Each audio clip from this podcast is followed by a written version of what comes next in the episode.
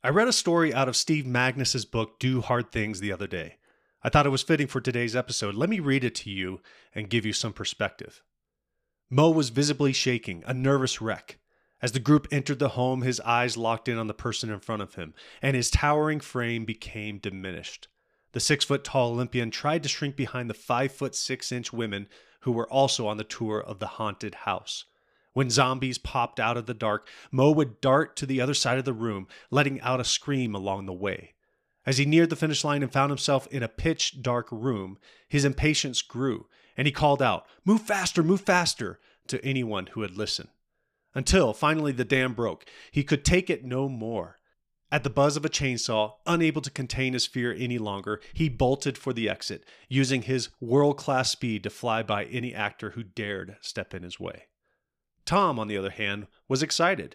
With every disfigured actor or scary clown that jumped out of the shadows, Tom's intensity climbed. He was fully immersed.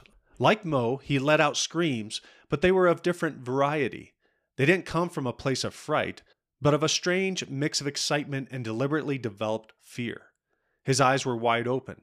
Tom wasn't trying to survive or get to the exit, he was absorbed in the activity, taking the cliched advice to live in the moment to its logical extreme, letting every ounce of fake blood and each severed body part take him to the next level.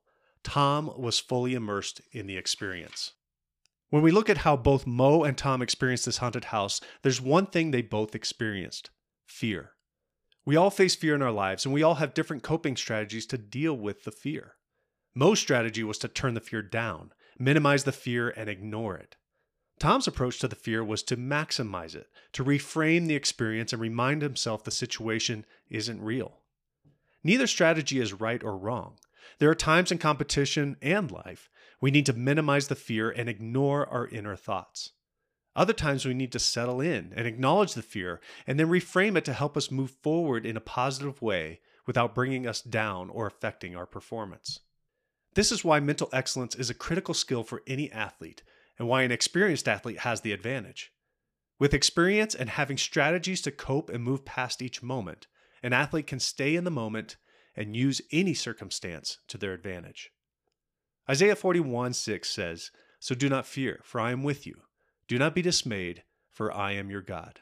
Whether you take on the strategy of minimizing and ignoring the fear, like Mo did, or lean in and refrain the fear, like Tom did, know that God is in control and his peace and comfort can pass all understanding. Make it a great day today. Don't let fear hold you back. Rather, use that fear you have to make the most of your day and maximize your impact for this life and the next. Carpe Eternitatem. I hope you enjoyed this episode of Holos Mental Excellence, dedicated to helping you glorify God at your peak performance, regardless of the competition, environment, or circumstances. If you enjoy this podcast, be sure to share it with someone you think will enjoy it as well. Make it a great day.